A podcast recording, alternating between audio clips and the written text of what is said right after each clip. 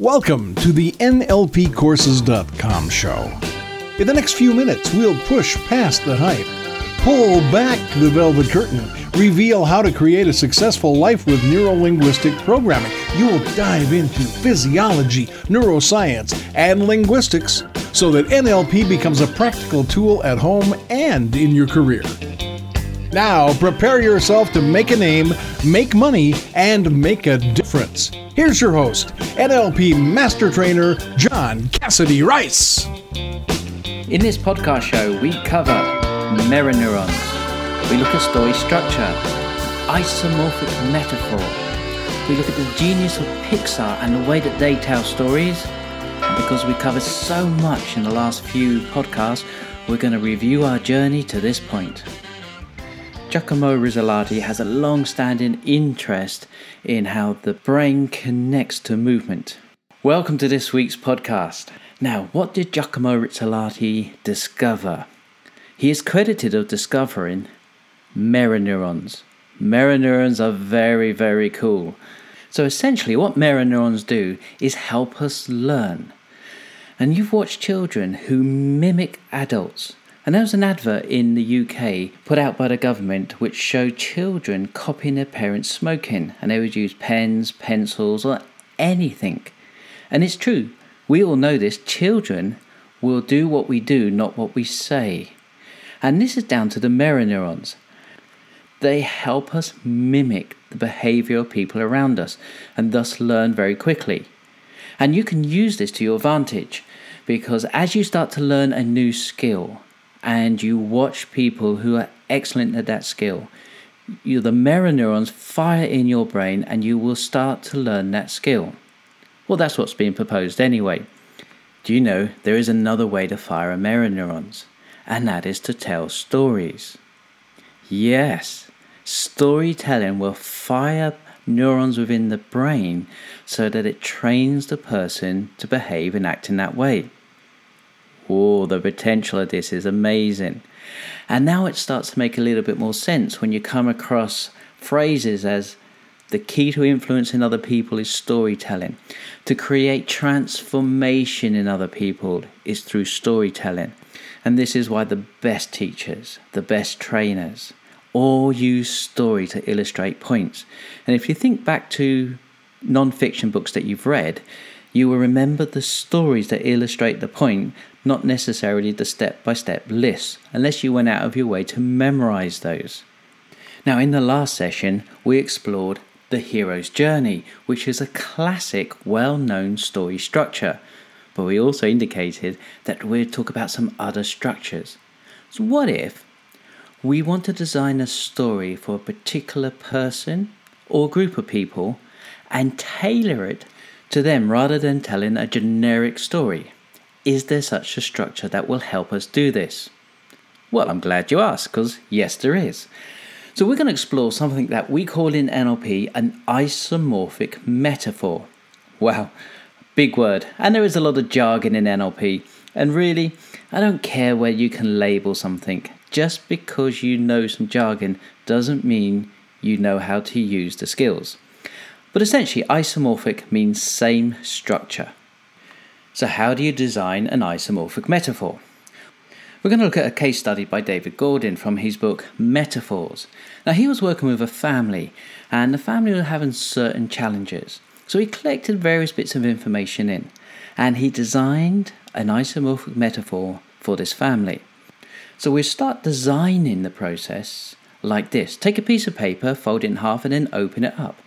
Down the left hand side, put a list of all the characters and what's going on. So, for example, we had the family here, so we had the father, so he'd list the word father, then underneath it, mother, and then son. So that became the family. So he's written those four words on a piece of paper. Now we get into what is happening. Then under the word family, write the word the father's rarely home. That was causing the son to get into trouble. So he'd write down the son gets into trouble. The mother was covering for the son, and the father is finding out and is furious and leaves. And this is a problem that keeps on recycling. Okay, so what we've now got is the characters and the situation and what is happening. So we then design a story to change that behavior. Now, as we said before, know your audience. So this family happened to be interested in sailing. So David Gordon designed the story around sailing to transform this family. So how did he do that? Well, to get the structure, what he did on the other side of the paper, the father became the captain of this ship. The mother became the first mate. The son becomes the cabin boy. Now that's the family, which is the boat crew. Now, next in our behavior, we find the father's rarely home. So we have to remove the captain from the ship, which is going to be a bit tricky. So what we do is we put the captain is often in the cabin. Now the son gets into trouble. So who gets into trouble? The cabin boy. And so we have the cabin boy sets the wrong sail. Now the mother covers for the son in the original version. So who needs to cover for the son? The first mate. So the first mate tries to help the captain, but he finds out because the next thing that happens, the father finds out and is furious and leaves. So the captain is furious and goes back to his cabin. Now, as we get to the end of this, there's no resolution to the problem and it recycles. So, we need to come up with a solution. And the solution in this example was the first mate, excuse me, the first mate reminds the captain of how he was when he was a youth, and this resolves the situation. Now, this gives us a very simple structure and flow to the story. Now, within that, we want to fill in the details, and this is where you get to hide all those lovely NLP language patterns. Now, if you haven't learned some of the language patterns yet, we'll be exploring language in later podcasts. Let's also acknowledge that you've come up with the solution for the person. And no matter how clever you think the solution is that you've come up with the person, people tend to take away the right solution for them. So resist the urge to explain your story to anyone when you tell them. Allow their unconscious minds to create the meaning that will work for them. Yes, wonderfully simple and at the same time being elegant at transformation and helping people change. So, a recap parallel the structure, and that's essentially what isomorphic metaphor means. Also build rapport and create make it appropriate story for the person or people. And essentially what we're doing here is pacing, pacing, pacing somebody's world, and then we're leading them into a new way of thinking. So we're going to keep the verbs, keep all the action words, but we're going to change the names. Sponsor of this week's NLPcourses.com podcast is the NLP Practitioner Training. Change your life. Secure your place on the next NLP Practitioner at NLPcourses.com. You'll like me get excited about this storytelling stuff. So let's have a look at another structure. This is from a book by Daniel Pink, and I love his books, all good books, um, called To Sell is Human. And he talks about Emma Coats, who was a former story artist at Pixar Studios which is owned by Disney now. And it's essentially six phrases that start a sentence that get you going, that gives you the outline of the story. So, the Pixar template, six starting phrases. Once upon a time, one day, every day. Because of that, because of that, until finally. All right. Wow, deceptively simple. So let's apply it to a Pixar film and see if it all works. So we're going to use Nemo. Finding Nemo, yes. So once upon a time, there was a widowed fish named Marlin who was extremely protective of his only son, Nemo. One day, Marlin warned Nemo of the ocean's dangers and implored him not to swim far away. Every day, in act of defiance, Nemo ignores his father's warnings and, because of that, he is captured by a diver and ends up as a pet in a fish tank in a dentist in Sydney. Because of that, Marlin sets off on a journey to recover Nemo, enlisting the help of other sea creatures along the way, until finally Marlin and Nemo find each other, reunite, and learn and to love and depend on trust. Yeah, that sums up the film Nemo. Now, how easy is that? It gives you a way to create a structure very quickly for a story that you'll be able to tell other people. Okay, so let's take another example from Daniel's book, To Sell is Human. And he gives this example where he used this outline to create the outline of his book. Okay, so can we structure his book using this method? Let's give it a go. Once upon a time, only some people were in sales. One day, everything changed. All of us ended up in sales. Every day they sold stuff, we did stuff, and everyone was happy. Because of that, we had to learn the new ABCs attunement, buoyancy, and clarity. Because of that, we had to learn some new skills to pitch, to improvise, to serve. Until finally, we realized that selling isn't some grim accommodation to a brutal marketplace or culture, it's part of who we are, and therefore something we can do better by being more human. I don't I sound different when I'm reading.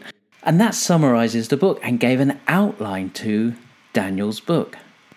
And what I'll do just for you, you realize it's just for you, on the website at nlpcourses.com, on the podcast page, I will include a download copy of both these structures. Aren't I good to you? In the last few podcasts, we've been covering a lot of theory behind storytelling, and I hope you found it very useful. So let's have a quick recap. We started by proposing the idea that our brain thinks in stories. And we used the example of three words being able to trigger a story in somebody's mind, which was rabbit, car, road. Then we said, no, no, no, no rabbits were hurt in the telling of those three words. And in fact, a rabbit jumped up, blocked out the lights, and ducked at the last moment and saved himself. And we notice that the brain now runs both stories, if you heard that one before. And through repetition, we can strengthen that new story that the brain wants to tell itself from those three words. Now, building on that, we propose that it's a natural way to progress as humans, and we could track the way children use stories to become a healthy adult. We also propose the idea that you could change your beliefs through storytelling. And we touched a little bit on cognitive linguistics, not cognitive therapy, different stuff, but cognitive linguistics that propose that all words, which are essentially metaphors, we tell ourselves. We then started to move into story structure. How could we design stories for individuals and groups? And we looked at the hero's journey and how that seemed to be a universal story that seemed to resonate no matter what culture you came from and what time in history based on the work of Joseph Campbell. And today we looked at several other story structures. One we use in NLP called the isomorphic metaphor. And we looked at a case study from David Gordon's work. And then we jumped straight over to Pixar and looked at a way that they can use a very simple once upon a time to give us structure. And the next thing is we'll then need to fill in that structure with details. And this is where we can use some of the NLP language patterns that we'll be covering in later podcasts. And I'm sure you have realized that what we're really talking about here is unconscious processing. Understanding the unconscious mind so that we can enrich our communication for transformation, change work, influencing with ethics. So, in the next session, we're going to talk directly about the unconscious mind. We touched a little bit on what I call the prime directives of the unconscious mind, and we're going to start to expand on that in the upcoming podcast. So, until next time, John, Story Structure, Cassidy Rice, wishing you a successful week and talk to you soon. P.S. I'm not sure you're allowed to do a PS on a podcast, but hey, here we go. If you want to see an example of Emma Coats' Pixar story structure, visit our website at www.nlpcourses.com. Find the About Us page and you'll find the Pixar story structure in action. Well, this has been NLPcourses.com podcast. Hope you enjoyed the show. If you did, please leave us a review on iTunes and make sure that you go over to NLPcourses.com. Two reasons. First, subscribe to our newsletter. Second, get free transcripts of this program.